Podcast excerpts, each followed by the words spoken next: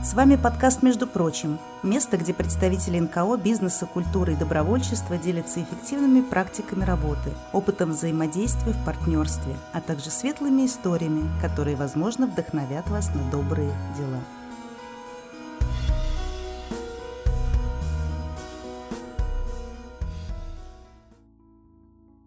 Здравствуйте, дорогие друзья! В эфире очередная встреча в подкасте «Между прочим». У микрофона Анастасия Евграфова, а в студии у нас руководитель автономной некоммерческой организации Санкт-Петербургский центр социокультурных практик «Большие возможности» Ия Растамашвили. Здравствуйте, Ия. Здравствуйте. И расскажите, пожалуйста, немного о своей организации. Наша организация достаточно молодая. Нам всего лишь полгодика. Но, как говорят психологи, дефектологи и различные другие специалисты, что развиваемся мы абсолютно в норме. То есть мы уже и поползать сумели, и головку держим прямо, и прочее, прочее. Но так я обычно шучу, потому что в действительности развиваемся мы в таких темпах, что даже и не предвидели такого. В действительности создались мы в ноябре 2022 года, и вот сейчас активно реализуем разные практики, направленные, ну, надо можно сказать так, на повышение качества жизни людей, оказавшихся в условиях ограничения состояния здоровья. Такой широкий спектр. Это действительно очень важно и нужно обществу. Какова основная цель работы центра?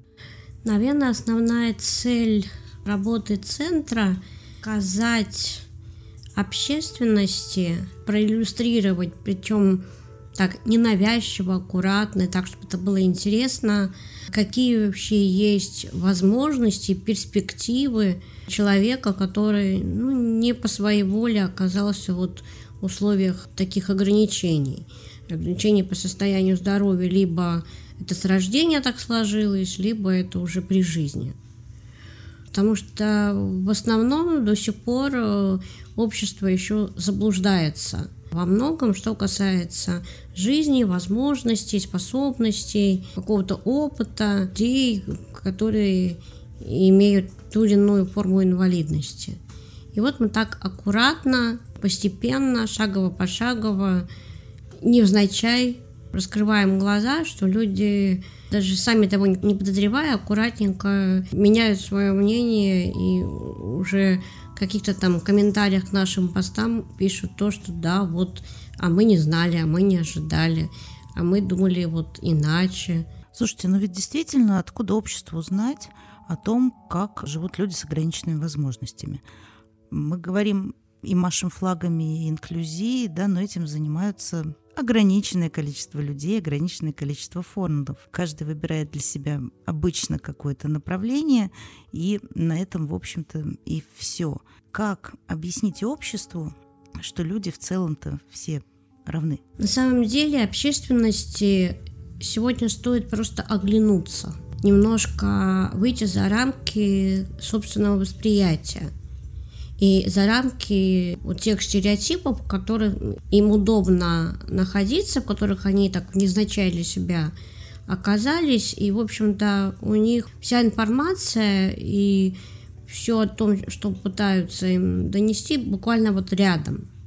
Сегодня, я бы сказала, наоборот, очень много и фондов, и различных организаций, и каких-то СМИ, компаний занимаются, говорят, пишут, демонстрируют, показывают какие-то репортажи, видеоролики в соцсетях о жизни людей с инвалидностью, поэтому не знать и не быть в курсе – это просто уже какое-то невежество. Просто ну, если, может быть, человек не хочет, он выключает, допустим, телевизор, когда об этом идет рассказ. Ну, это в общем. Ну, действительно, многие годы наше государство открывало и этих людей, и эти проблемы. Всем известно, что интернаты находятся порой так, что захочешь, будешь добираться очень сложно. Если тебе очень захочется, доберешься. А, а так-то, как обычно, исторически в Российской империи все было спрятано далеко и на задворке. Сейчас в наше время мир открывается, люди живут в соседних квартирах, все больше и, к счастью, возможностей и для физической доступности, да, больше работы идет там и про пандусы, и про доступную среду. Вспомнили, конечно же, и о слабовидящих, и о слабослышащих. Но чтобы воспитать в обществе открытость, нужно об этом рассказывать и показывать. Нужно, чтобы действительно люди убедились, что все мы рядом, и на самом деле ничего прям такого безумно страшного нет. Страхи-то в том, что неизвестно. Расскажите, какие методики использует ваш центр, что у вас вот у вас особенного в вашей работе? Наша, наверное, главная методика, которую, даже сказала бы, наверное, идея и, наверное, лозунг, сквозь призму которого мы, в общем-то, несем в массы подобную информацию, это когда мы говорим про инклюзию не сквозь призму ее проблемности, а сквозь призму возможностей. Что инклюзия дает возможность, вообще процесс инклюзии и такое широкое явление дает возможность не только людям с ограничениями состояния здоровья, но и людям, не имеющих этих ограничений, увидеть, узнать разные способы воздействия, восприятия, общения, коммуникации. Это только расширяет их э, представление, понимание, способы восприятия и так далее. То есть это такой вот процесс, который обоюдно полезный. Поэтому наша наверное, главная методика заключается в том, что мы в действительности говорим о том, что нет мы и они, а есть э, просто слово люди, и есть просто люди, которые, ну, имеют состояние инвалидности, это просто некая их особенность, но они также дышат, слышат, мечтают, чувствуют, являются счастливыми или горюют по какому-то поводу. Когда это люди начинают понимать, они, так сказать, располагаются и становятся ближе, и мне кажется, только стоит вступить в контакт, какой-то, хотя бы пускай даже первый контакт, и позиция, мнение, взгляды людей просто начинают резко меняться. Мы просто, если проводим какие-то мероприятия, и куда приглашаем людей, которые впервые начинают инклюзией заниматься, у нас это происходит все ненавязчиво, все так сквозь призму такой какой-то легкости, где мы говорим о том, не как это все ужасно, трудно, невозможно, а что это возможно, можно и так, и так, и такие способы, и такие способы, что люди скорее проникаются и испытывают к этому интерес, говорят, о, а мы хотим это освоить, а мы хотим теплокомментирование освоить, а мы хотим основы русского жестового языка освоить. То есть появляется такой для них самих неожиданный интерес. Наверное, как говорить об этой проблематике, с какой стороны к ней подходить, зависит то, как э, будет поворачиваться к этим вопросам наша общественность сегодня. А подскажите, пожалуйста, откуда взялась идея создания центра? Ведь действительно много организаций, почему вы не пришли в какую-то другую и там не стали работать? Ну, на самом деле идея создания центра была даже не совсем моей как моих коллег, которые меня всячески подталкивали, видя, что я многими вопросами, например, в частности, там, осуществляя экспертную оценку различных музейных практик в контексте их доступности, я это осуществляю давно, еще с 2015 года, но всегда была в действительности как-то вот под крылом каких-то организаций. И во многом приходилось э, руководствующее звено этих организаций убеждать, приводить какие-то аргументы, может быть, даже где-то доказывать, как лучше в данном случае поступить. Но силы моей иссякали, и, в общем-то, возникла идея встать на рельсы такой самостоятельность организации и, в общем-то, делать в том ключе, в котором, мы считаем, необходимо работать всей нашей команде. Здорово, интересно. А подскажите, какие конкретно мероприятия проводит ваш центр? Ну вот недавно было такое достаточно масштабное э, мероприятие, потому что очень много собралось людей. Наш центр проводил, называлось мероприятие «Ключ безопасности», алгоритм действий людей с инвалидностью в чрезвычайных ситуациях. О чрезвычайных ситуациях поговорить о всех было достаточно сложно, были временные ограничения – Поэтому мы остановились на пожароопасных ситуациях, когда может вспыхнуть, возникнуть неожиданно пожар где-то в помещении. И преимущественно были люди с, нарушением зрения. Персонал это было на базе специальной библиотеки для слепых. Понятно, что был отряд спасателей, пожарных спасателей, представителей МЧС э, России. И особо мы поднимали вопрос даже не просто как помощь незрячим при пожароопасной ситуации, а скорее как вот даже на, на этом больше был акцент, как эвакуировать незрячего, который оказался еще и в такой ситуации в эпицентре с собакой-проводником. У специалистов системы МЧС России у них четкая есть рекомендации, четкие даже требования, я сказала, что вначале они спасают людей, а потом домашних животных. Но когда им четко было обозначено то, что собака-проводник – это не домашнее животное, у этого животного особый статус, что это глаза недрячего, специалисты МЧС озадачились. То есть они стали понимать, что если они услышат от самого недрячего человека, что рядом с ним не просто собака, как домашнее животное, а это собака-проводник, что они должны буквально ну, считанные секунды мгновенно решить, как эвакуировать их обоих. Ну и вот у нас в группе ВКонтакте есть видео, где на носилки положили хозяйку, и собака долго металась, потом она распласталась сверху, и они, есть была возможность закрепить их специальными шнурами, и потом спасатели подняли носилки и стали выносить. Но поднимали вопрос, что не факт, что именно в такой ситуации, когда в действительности будет очень критическая и чрезвычайно опасная ситуация, собака также спокойно отреагирует и займет такую спокойную позицию. Может, она будет сопротивляться для того, чтобы прыгнуть на носилки. Поэтому обсуждали разные возможности. Кто может собаку вывести, сам незрячий, ее держит в руках, а спасатель уже помогает незрячему покинуть помещение. Ну и прочее, прочее. Тут очень много возникает таких разных вопросов, но для всех эта встреча была чрезвычайно полезна. Я бы сказала, даже скорее озадачились МЧСники, поскольку они сказали, что будут выносить этот вопрос уже для обсуждения уже в центральных регионах, в городе Москва, потому что на самом деле собак становится больше – у людей с нарушением зрения. Это же техническое средство реабилитации, и все больше и больше заявок поступает от незрячих на то, чтобы эта собака была предоставлена. И достаточно дорогостоящее это техническое средство для государства. Потому что, в общем-то, чтобы ее воспитать, потом ее, когда передают незрячему, выделяется субсидия для сопровождения жизни собаки, ветеринарное обслуживание, еда хорошего качества, я так сказала бы. Поэтому на собаку выделяется отдельная социальная субсидия.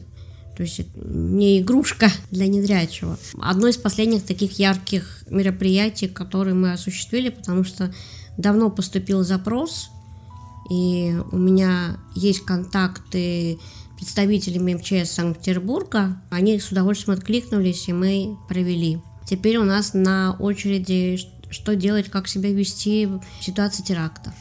Это очень важные и нужные знания, которые необходимы людям, потому что если мы учим с детства от телефона служб спасения, то как себя вести в сложных ситуациях, зачастую не знают вообще окружающие люди, не только люди с ограниченными возможностями. А уж то, что спецслужбы надо учить и разворачивать, это действительно важно. А как им еще узнать, если им об этом никто не скажет? Ведь понятно, что в службах вряд ли работают люди с ограниченными возможностями, чтобы, чтобы сказать, ну и вносить свои предложения для улучшения работы. Это важно и нужно, согласна.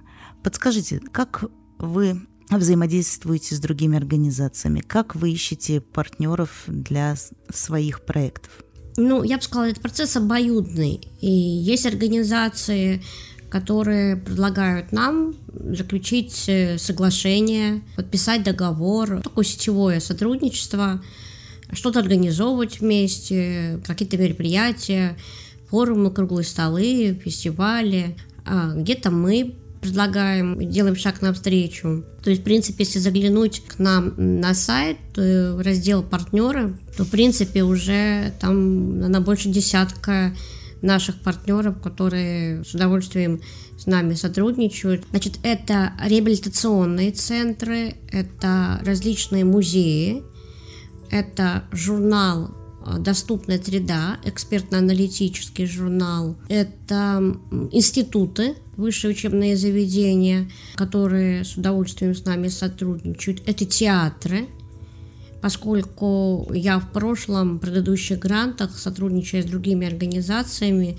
подготовила театральных тифлокомментаторов, и сегодня в Санкт-Петербурге идут спектакли с тифлокомментированием для незрячих, то есть с описанием того, что происходит на сцене, поскольку сцена представляет целый такой спектр визуальной информации. Поэтому партнеров достаточно, и я думаю, что они еще будут умножаться. Но это наверняка для молодой организации очень важно, конечно, сотрудничать с другими правлениями даже в жизни, не то что просто с такими же организациями. Какой из своих проектов вы считаете самым успешным? Я бы сказала, мой любимый, наверное, проект – это, конечно, музеи. Это музеи, музеи Санкт-Петербурга. Мы гордимся теми музеями, которые сегодня являются, ну, всегда я так опасаюсь говорить слово доступными, по крайней мере, осуществляют для этого ряд разных практик, создают условия, чтобы, в общем-то, быть доступными. И у многих получается. Это и русские музеи, это музей истории религии, это Эрмитаж, это Исаакиевский собор. Вот сейчас мы начинаем, постепенно начинаем выстраивать сотрудничество с Манежем, поскольку это выставочное пространство. В чем заключается, наверное, наша миссия, когда создается та или иная музейная практика, в частности, меня приглашают я не люблю слово эксперт, я очень осторожно отношусь к этому термину, потому что у нас нет в России пока четко обозначенного статуса, кто может быть экспертом.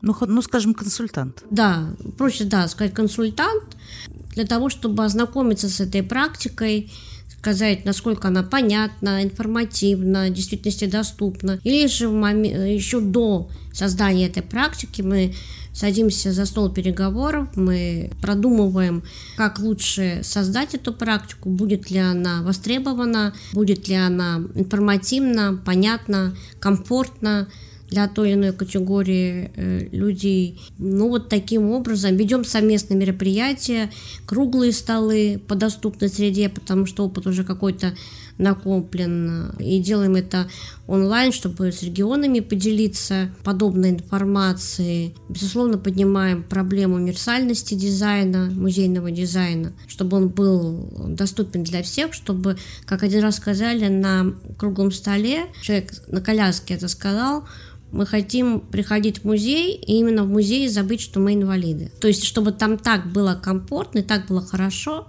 чтобы вот то духовное пространство и те культурные ценности, которые там демонстрируются, настолько запечатлили человека, настолько, так сказать, проник сквозь его сознание, чтобы человек вообще забыл о своем недуге.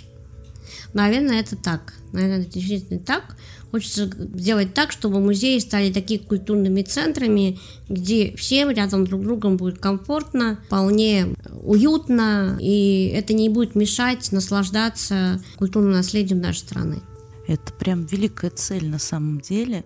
Я знаю, много в жизни сталкивалась именно с этими вопросами, и не раз обращались в поисках как раз консультантов, экспертов, как э, наладить направление для разных форм людей с ограничениями здоровья, какие делать программы и что необходимо. Это действительно, кроме того, что это запрос государства, это действительно еще и необходимость в музеях, тем более, что в Санкт-Петербурге большинство музеев, скажем честно, да, сделаны в исторических зданиях, где очень сложно что-то делать, особенно если брать здания, естественно, федерального значения, где крайне сложно что-то переделывать. Новое, наверное, проще строить, как бы не было это сложно, но тем не менее. Здорово, что на самом деле все стремятся к этому, к тому, чтобы культура во всех ее проявлениях была доступна для всех людей. Скажите, как вы вовлекаете людей с ограниченными возможностями в работу вашего центра? Я хочу сказать, что это, наверное, такой интересный процесс, что э, не составляет этого труда, потому что Сегодня люди с той или иной формой инвалидностью, зная работу нашего центра, с удовольствием, как только я кому-то звоню, с удовольствием откликаются и говорят, где, когда, конечно, давай, приедем. Но понятно, что я стараюсь привлекать тех людей, у которых есть опыт, чтобы им было, есть что, что было рассказать.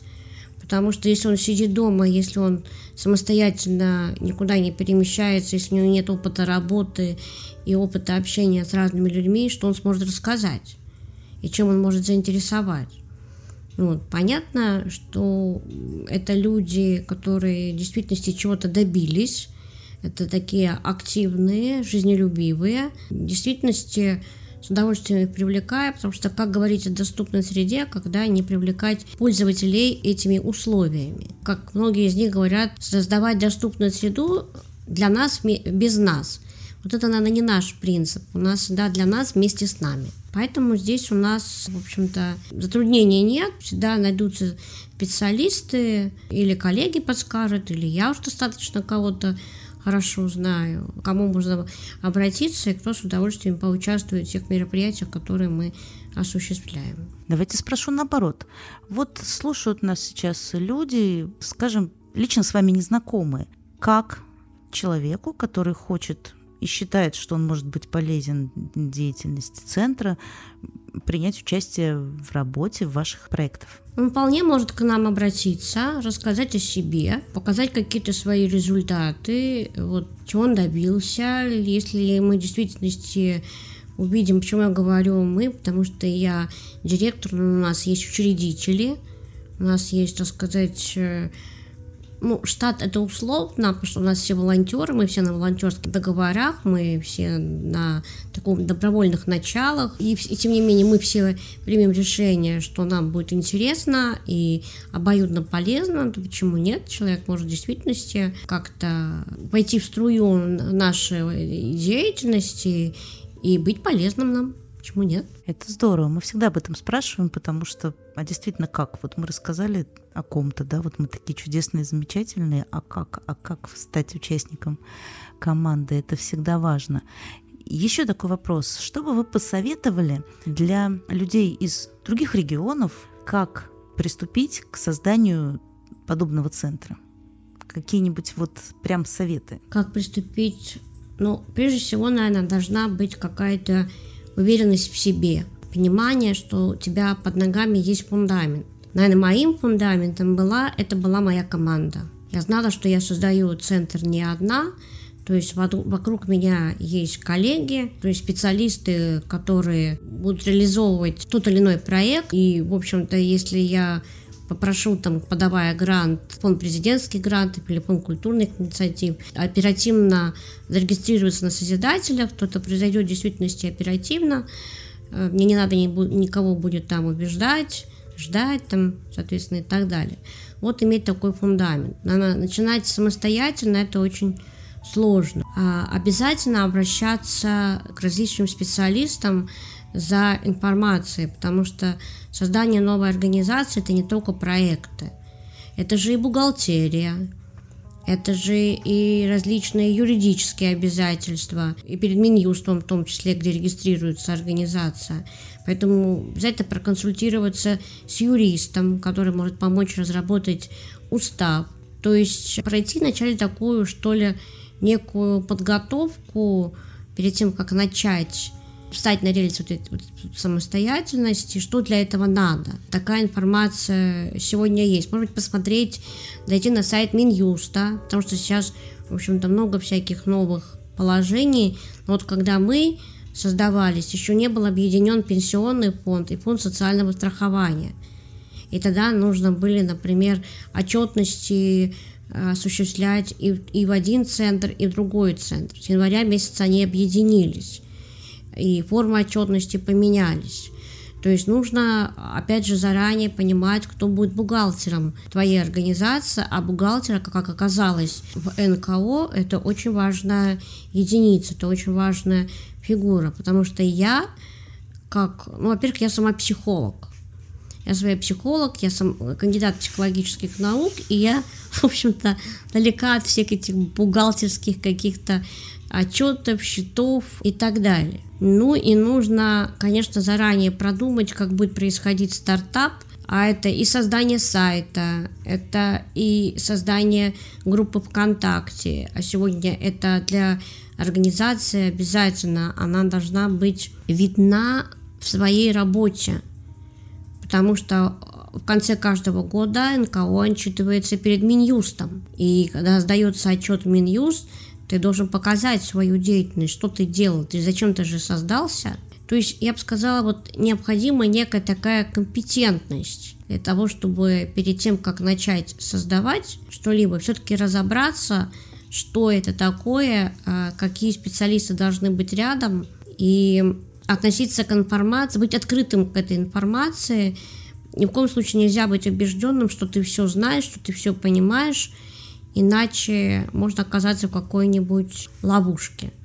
Но это не страшно, это все можно пройти, преодолеть. Я не успела оглянуться, как у нас уже заработал сайт, создалась группа ВКонтакте, есть YouTube канал, на котором достаточно материала, потому что люди уже откликаются, смотрят, читают. Ну, как мне сказали, а вы, ты понимаешь, что вы уже прошли стартап? Я говорю, как прошли? Ну, то есть э, вы заявили о себе, то есть теперь про вас знают.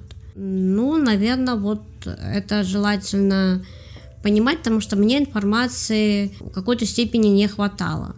Я думала, честно говоря, что это проще. Но это очень интересный опыт. Ну, от всей души поздравляю вас с тем, что вы прошли уже свой стартап.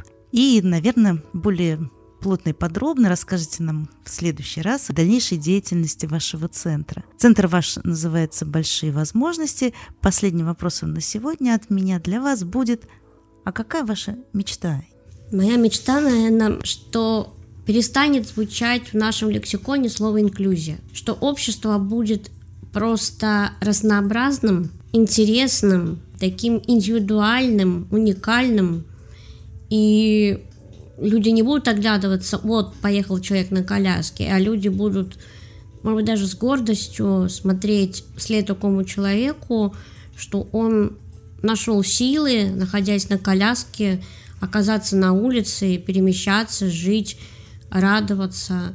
То есть я думаю, что мы перестанет, перестанем употреблять такие слова, как инклюзивное взаимодействие, инклюзивный диалог. То есть инклюзия станет просто э, равнозначностью. Нормой общества. Да. Но это такая моя, наверное, экзистенциальная мечта, но я думаю, когда-нибудь мы к этому придем. Я думаю, что она вполне достижима. Давайте будем об этом мечтать и стремиться к этому. Да, друзья, большие возможности есть у каждого человека. В первую очередь человек должен задуматься о том, что он хочет и имеет право добиваться того, что он хочет. И тогда уже будет неважно, есть ли у нас ограничения по времени, квартире, физическому здоровью, финансовому благополучию, мы все равны, и каждый имеет право получить большие и равные возможности в этой жизни.